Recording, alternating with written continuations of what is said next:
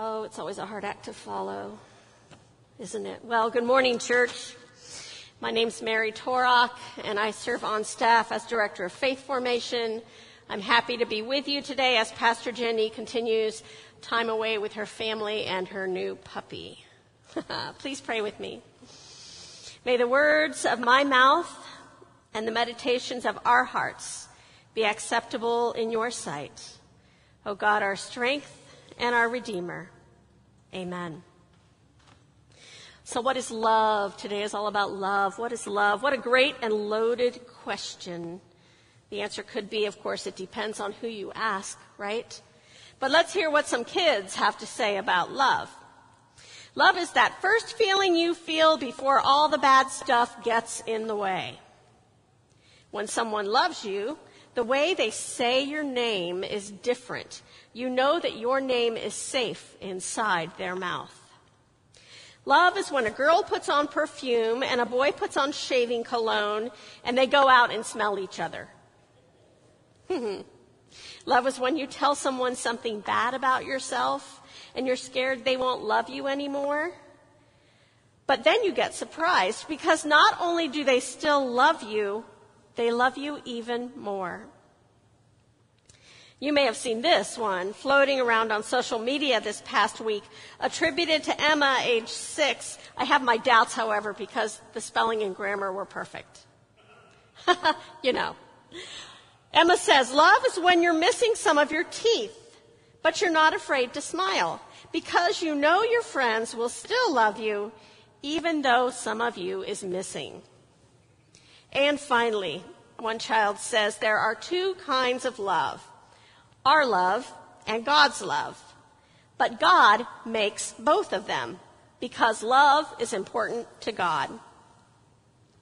Now, I have been fortunate in my life to have loved and been loved. My first experience of love came from my family of origin.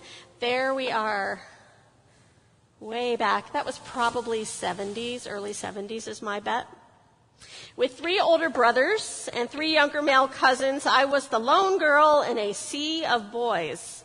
My mother, though, was a lifelong feminist whose own mother was a child suffragette marching alongside her mother, my grandmother. My mother made sure that I knew that there wasn't anything I couldn't do.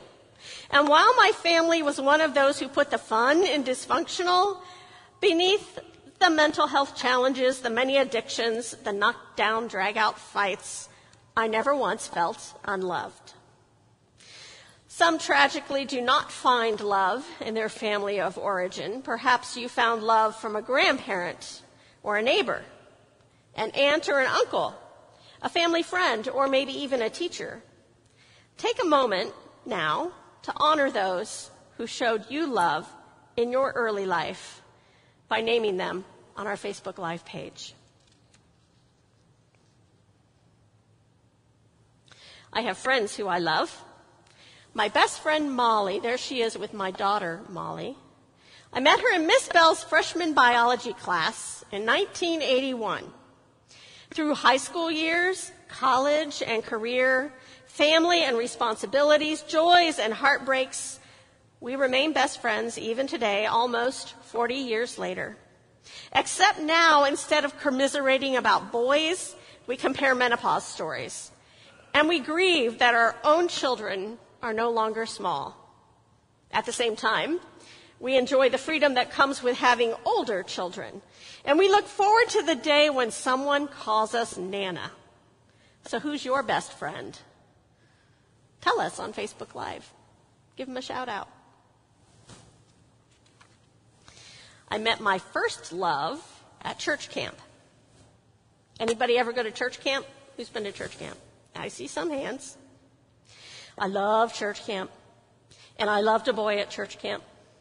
Amid the trees and campfires, an unexpected friendship blossomed.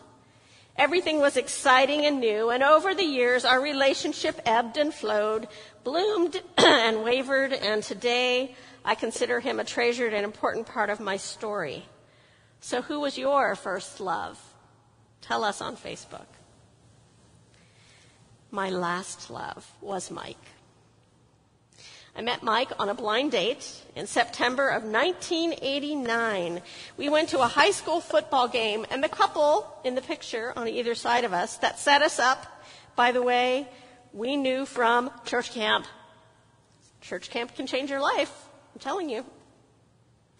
Mike and I have been married for 28 years. He is my love is when a girl puts on perfume and a boy puts on shaving cologne and they go out and smell each other love. He bakes, he gardens, he can fix anything. He's great in an emergency. I am most fortunate to have him. Not, though, because of what he does, but because of who he is at his core. Mike is the best human being I know. Who's your last love? Perhaps you haven't met them yet. Perhaps you're at your best single. Now, our first child, well, that was our dog, Mackenzie. Mackenzie was Mike's dog. There she is. She would follow him anywhere. And when he went away, she would pout in her box until he returned. But when he returned, it was like he was coming back from the dead, tail wagging, jumping up and down, yelping and barking with unabashed glee. Anybody ever have a dog or a pet like that. That's love. Tell us the name of your pet on Facebook Live.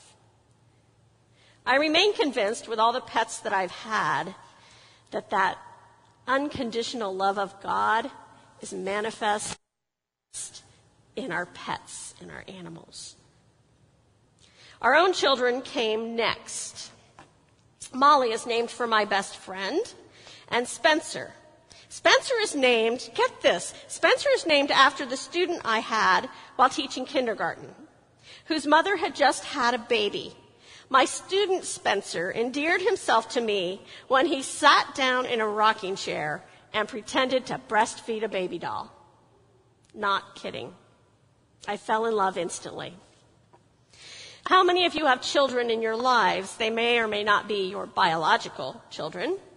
If you remember and were with us on Palm Sunday this year, we celebrated the news that Jeff and Dwayne would be adopting little Avery. And while most of us haven't met Avery yet, she is our collective community's child. And we look forward to meeting her someday. Having children taught me an important lesson about love. Lots of lessons, actually. Pregnant with my second, I confided to a friend's mother that I wasn't sure I could love another one as much as I loved my first one. My, wise, my friend's wise mother told me that a parent's love is not divided, it's multiplied.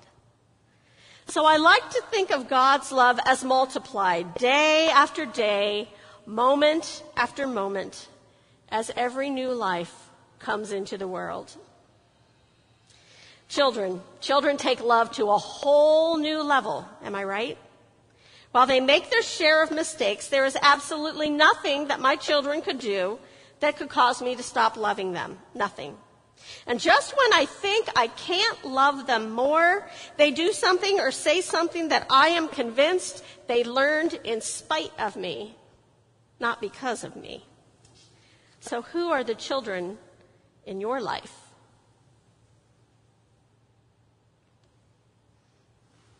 Intertwined with all of this love is the love of God. We know from faith development theory that how a young child experiences love will directly affect how the child experiences God. If a child is loved and nurtured, then she will experience God as loving and nurturing. If a child is abused and abandoned, then he will experience God as untrustworthy if children are told by the church that who they are is sinful, they may struggle with their faith their whole life long. This love of God, this love that Jesus tells his disciples about, even as he prepares for his own execution, is called agape love.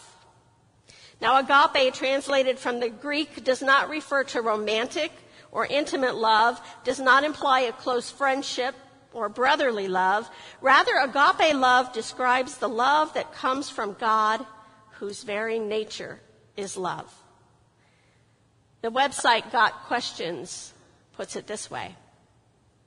The type of love that characterizes God is not sappy, it's not a sentimental feeling, such as we often hear portrayed. God loves because that is God's nature and the expression of God's being. God loves the unlovable and the unlovely, not because we deserve to be loved or because of any excellence that we possess, but because it is God's nature to love. God is love. The scripture we read today quotes Jesus saying, I give you a new commandment, that you love one another. Just as I have loved you, you should also love one another. Now that's a tall order to love like God loves. And while I have seen glimpses of this kind of love in my life, mostly from my dog, I fail every day. Anyone else? I fail when I don't listen because I have a to-do list a mile long, because I'm wrapped up in my own thoughts, because I'm more concerned with myself. I fail when I neglect to show kindness. In the age of COVID-19, we not only wear a mask because, well, it's mandated, we wear a mask for the simple reason that we are called to love our neighbor. I fail when I decide that my concerns are more important than those of others. When I interrupt, when I ignore, when I indulge in that will, wicked stream of self talk inside my head. I fail every day.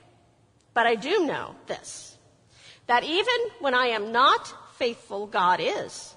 I find comfort and rest in the knowledge that God loves me, even in my failure to love others well.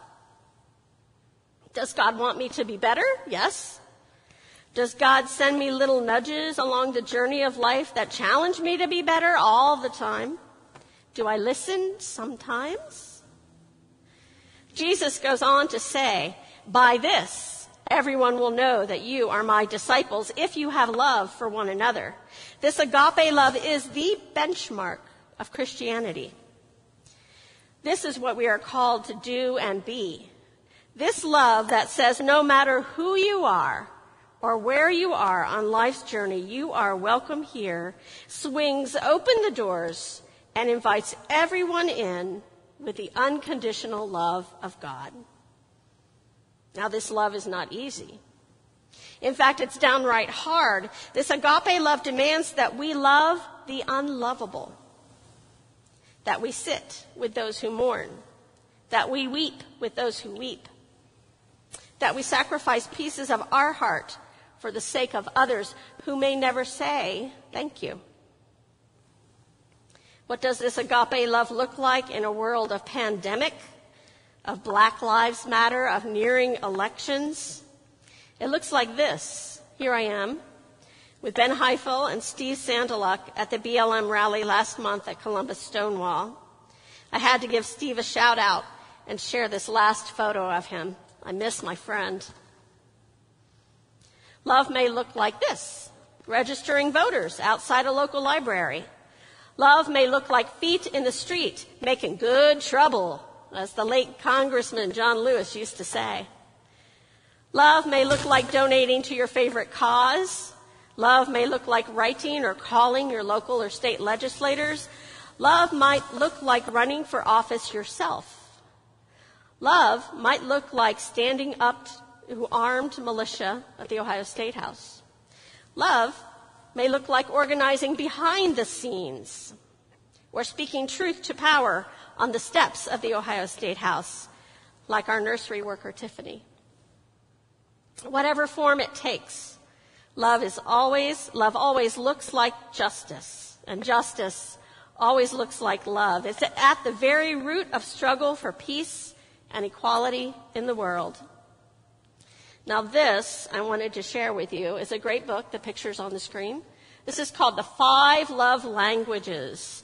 So give me a thumbs up if you know this book or you're familiar with it. It's been around for a long time.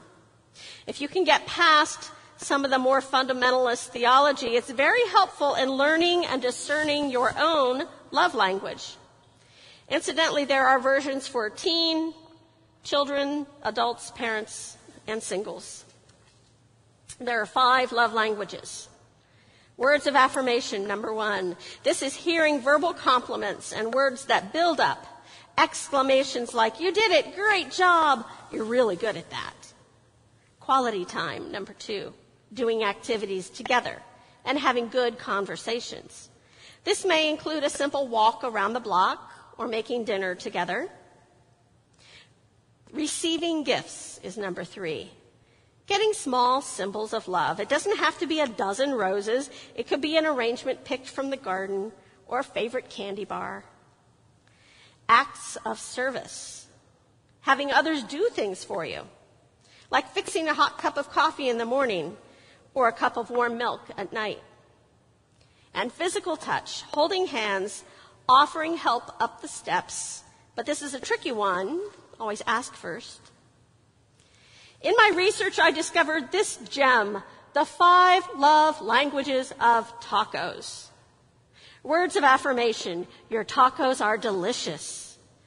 Acts of service, I made you tacos. Receiving gifts, here's a taco. Quality time, let's go out for tacos together. And physical touch, let me hold you like a taco. But seriously, we often speak love to others in our own love language. So that would be our comfort zone. If our love language is receiving gifts, we might feel the best way to show love is by giving something away. If our love language is quality time, we may inadvertently, well, overstay our welcome. We are wrong to assume that everyone's love language is the same as our own. Discovering your own love language and the love languages of those around you can help us learn the variety of ways to express love. So watch for this class coming when we open back up. So love comes in many forms and is expressed in many languages. Ultimately, though, agape love is a unique expression of who God is. When God's people love well, we reflect God's grace and mercy. This is our call as Christians to love as God loves us. As we go from this place, physically or virtually, let us remember that loving each other is not just a suggestion or a nice idea, not just something that sounds good. Loving each other, regardless of what that looks like, is a command from the mouth of Jesus, even as he walked toward his own ultimate act of sacrifice and love. Amen.